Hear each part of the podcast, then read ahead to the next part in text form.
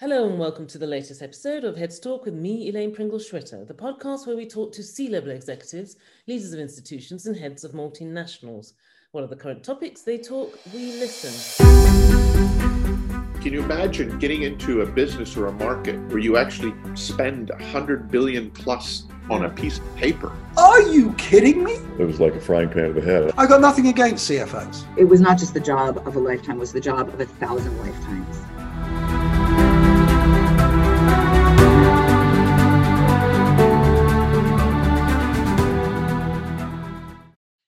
In this final week of the Look Back series, I want to share a snippet of the the episode with Eric Van Haren, a former partner at Deloitte and now an author. Is episode titled "The Three Stages of Surviving Through Restructuring." Have a listen. If I look at uh, the uh, you know what's currently happening, then uh, companies are, are struggling uh, other companies are having the best time of uh, you know probably the decades uh, that uh, you know simply because business is booming mm-hmm. and i luckily have a couple of those uh, companies as my as my clients mm-hmm. what i see however with the companies who are struggling is that they they want to get back to normal and and I think you know what's happening currently by governments is that we first have completely different uh, decision-making processes across the world, which is obviously understandable, but that's not easy for the companies uh, because you have uh, you know you don't necessarily get to stability if you get st- into stability into one country. So it's a it will stay for a long time an uncertain situation, and the decision making even in the EU where I live uh, uh, there is not uh, one uh, you know one direction. Even in uh, germany where i live mm-hmm. Uh, it is different by state. So uh, that key, that stays into an uncertain situation and I, I, think you know what i see with my clients is that there's a wish to get back to normal and to stability and that's not coming if we have different decisions made by by mm. individual states or by individual countries. It will stay too long uncertain um, that's one element of that. The other element uh, is that uh, uh, there is a lot of talk on uh, subsidizing and uh, you know and the money flow, which is obviously important. But I think we have to understand that um, at least most of my clients, where I, where I, deal with and contacts I deal with in the market, that mm-hmm. are companies who want to survive on their own. That's their optimal goal. Mm-hmm. Uh, so it's not only the money; it is for most getting really back into normal so that you can do your business again so bring in bring an environment get to an environment and that could be a different environment than we had in the past but get to an environment where companies can perform again hmm. i think i think one of the things i want to talk to you about is the the new normal and what your view on that but before we do that um, let's just touch upon the, the, consulting world again. And we talk a lot about fit for purpose. I mean, it's a phrase we use all the time what's not and what is. I mean, now in this situation, what do you no longer think is fit for purpose as a result of COVID 19? I know it's a, a broad question, so within the confinements of the business you're in, please be as broad and as narrow as you like in, in your response. Yeah, I think if we talk from a consulting perspective on fit for purpose, it's a very popular phrase, yes. I must say. Uh, uh, is uh, there are two components to that. Uh, one is the approach we take at, uh, at our clients to address an issue and lead that to a satisfactory uh, answer or result. Um, the, the, the second component is uh, the solutions uh, offering to the so it's you know our clients always look at okay have you done that before? Have you seen that before? Have you implemented like something like that before? So that's what i would call the solutions. Now if i differentiate between the two i think the differentiation is very important. So the approach is uh, you know, typically, as I mentioned in the beginning already, uh, consulting is something which you do on site.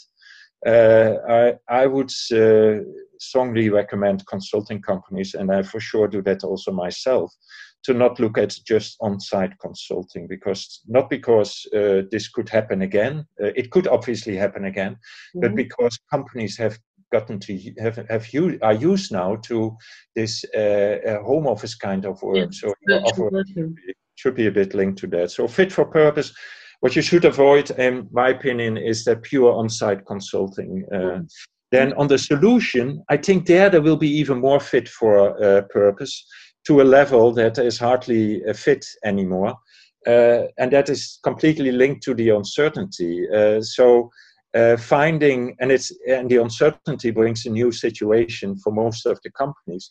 So if we come in there as consultancy and we say okay we have done this before and then tell a story which is not completely fitting the the client situation then it's not completely fit for purpose. So um, uh, so that's why uh, you know there we have uh, for sure a situation that is a a huge variety of fit for purpose uh, to, mm-hmm. till the level that we cannot talk for uh, about a fit anymore, at least in the coming uh, months, I would say. Um, now, if we get into uh, things which I would not offer as uh, fit for purpose anymore, is uh, you know your typical supply chain network planning without doing without having supply chain risk management.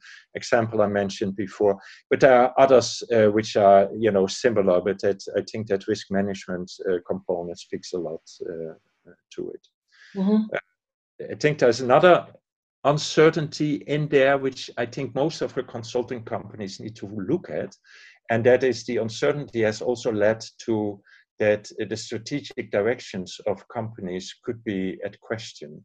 Uh, and that could be the overall direction, it could be the competitive landscape, it could be the uh, you know the, the way uh, companies deal with uh, market channels uh, it, it, could be all of that uh, or elements of that. So that strategic component is not necessarily a given anymore. So as a consultant it's important to uh, not say okay the, st- the strategy is defined so let's see on how we implement it. No the strategy is questionable in a lot of the companies i deal with so there's a hell of a lot of uncertainty going forward. Yeah, indeed. Huh?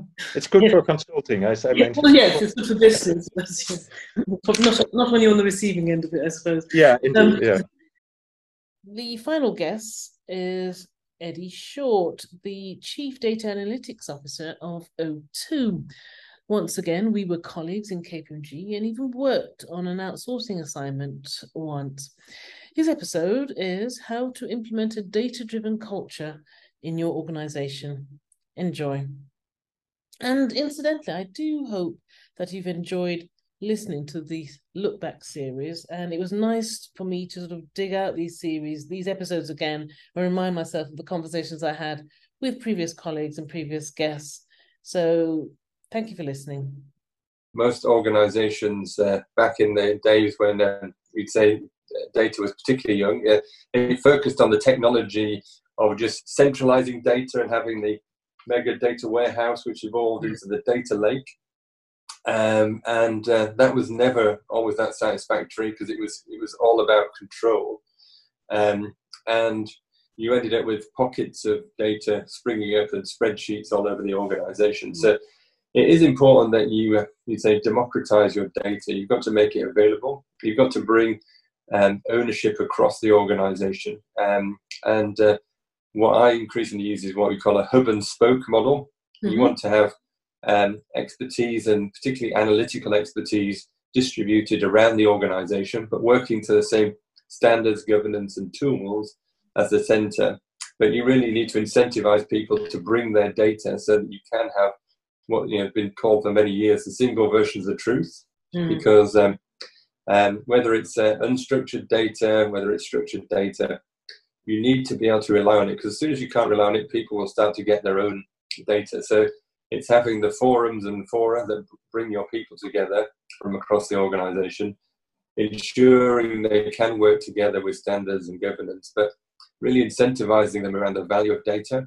And I think that's increasingly that evolves the CDO's roles from not yeah not just being under custodian of the data, but it's it's really what we helping the organisation to say what we're going to do with that data, how far are we going to do, what are the right questions in terms of generating real business value from the data, and if you can do that, that's when you really balance balance the role and and um, you also incentivize people to come together because they can see the whole there are synergies from bringing the capabilities together. But as I said, in a more of a hub and spoke model rather than a completely centralized or completely Mm-hmm. decentralized model. hmm Thank you for, for that. Um, my next question, I think you've answered some of it, but I'm going to ask you to expand on it. And I, I, I like when you touched about ensuring reliability of the data, because that will seize what, you know, we've seen in the past, the sort of the silo hoarding of data in, say, IT or sales. So, and this question I've asked um, in a previous episode, but I really would like your, your CDO um, angle on this. There is obviously a culture change that is required among staff and management, etc. How do you begin to implement and put in place a data driven, data enabled culture and make it work?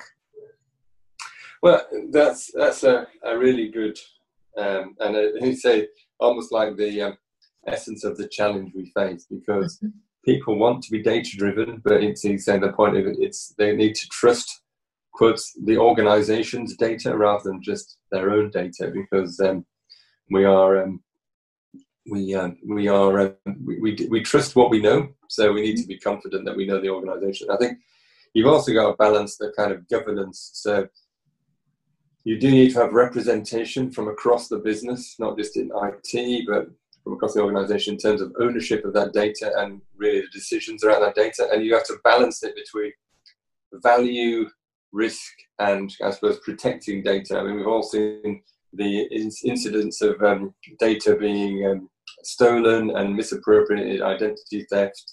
Mhm. Um, and I think the CDO isn't necessarily the, the uh, needs to be working in partnership with IT and technology around security of data.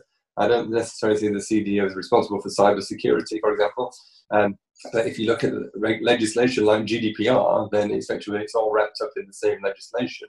Mhm. Is um, that protection of data as well as the governance of data. So um, we we do need to balance the legal and the requirements of the data protection officer and the chief information security officer. Yeah. So one we're working in legal and governance, one working probably in IT with the CDO's role of actually generating value from the organisation. And, and I think again probably the art of the of the role is to make that um, a value creating exercise and balance that kind of um, as I call it risk and performance, two sides of the same data. Um, so that people can see actually if you you know a bit like uh, classic uh, quality management if you if you follow the quality processes you end up with better data and you actually end up with more value and it actually becomes the more effective way of working that's those are the kind of journeys and, and I'm, i use the journey for things like total quality management and six sigma as part of techniques for actually bringing people together in terms of just and applying them in data so that people can see you know, doing the right things doesn't necessarily mean that you can actually reduce the value. If anything, you increase the value of the data. So uh, I'm also getting from what you said that there, there needs to be a very good working relationship between the CSO as well as the CDO in order to ensure the this is on the data side to ensure the value and the risk and the protection of data. That's what I'm gathering from you. Absolutely, I think they're critical relationships, and if you, um, depending on the um, yeah, organizational structure you've got, CTO, CSO, CISO, and CDO may well be in different parts of the hmm of the operating model. Uh, if you are a tech firm, probably your CTO is on the board. If you're uh, uh, and your CISO may well report to them, and depending on other other operating models, the CDO may be uh, the, the senior figure. But I think it's kind of um, it is forming that right uh, working and partnership and working together, stakeholder management and relationships. I still think whatever happens with technology, um, people are still critical and, and relationships are still critical to actually make make Yeah. these things work. Okay. Um, I'm, glad you talked about reporting lines because I, I want to move on to that and I'd like your view on that. Um, fundamentally, you need data to become a digital business and an intelligent enterprise. Organizations have been moving in that direction, but COVID has expedited this in some quarters. The role of the CDO is no longer, say, embedded under the CFO or the COO. Now more than ever, CDOs have a seat at the executive table. How has this changed executive dynamics and business relationships? Would you say now it is essential for all CDOs to be positioned alongside, say, the CFOs, COOs, CIOs, even? And should they be at the table where the big budget decisions at the highest level are made? Give us examples where this is vital. Well, I think if you, I mean, it is vital. If you look at um, the the classic um, Google, Facebook, um, uh, Netflix, etc. You know, mm-hmm. we talk about them being digital companies and technology companies, but as I look at it, their first, second, and third sort of orders of competitive advantage are data, data, and data. You know, so um, I think it, it, does come down to uh, how strategic is this for your organization. Um, mm-hmm. You know, I think there's there's there's always there's going to be increasingly a kind of um, um, tension with the CFO because their their function is always control of the numbers mm-hmm. uh, in terms of how the organisation performs, and I think you know, CDOs need to work very closely with CFOs, and it be, because we're more about, I would say, democratizing the numbers rather than controlling. So I think that's uh, you know finance often has that controlling function, which can actually uh, uh, almost can diminish uh, risk taking and reduce it, whereas we need to democratize that. I think um, you know, it, if the role of the CDO, point, point, come, putting down to my, what I said earlier, if you have a you say a hub and spoke model, you can have a CDO on the board. I think it's difficult for a CDO to be truly uh, a board member if they have if they have all the operational delivery, mm. because then they're uh, then they're kind of duplicating potentially duplicating functions with COOs and CIOs. So you can have a strategic function at the board because it could be one of those. Uh, but um, again, as I said, it comes down to how, how important is this? How strategic is it in, in, in your journey? Do you want to be quote, truly a leader through data and creating more mm-hmm. data driven products? Or really are you looking at using your data to quote, uh, maintain um, competitive parity rather than being quote, a, a true leader? Now that concludes this episode of the Look Back series. I hope you enjoyed these snippets and do check out the full original episodes in the show notes.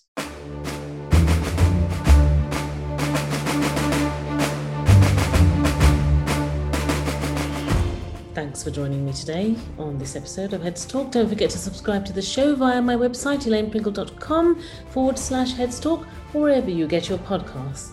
Finally, I'd like to thank our sponsors, guests, and you for helping to make the show possible. Please join me next time where I'll be featuring more executives, C suite leaders, and heads of multinationals.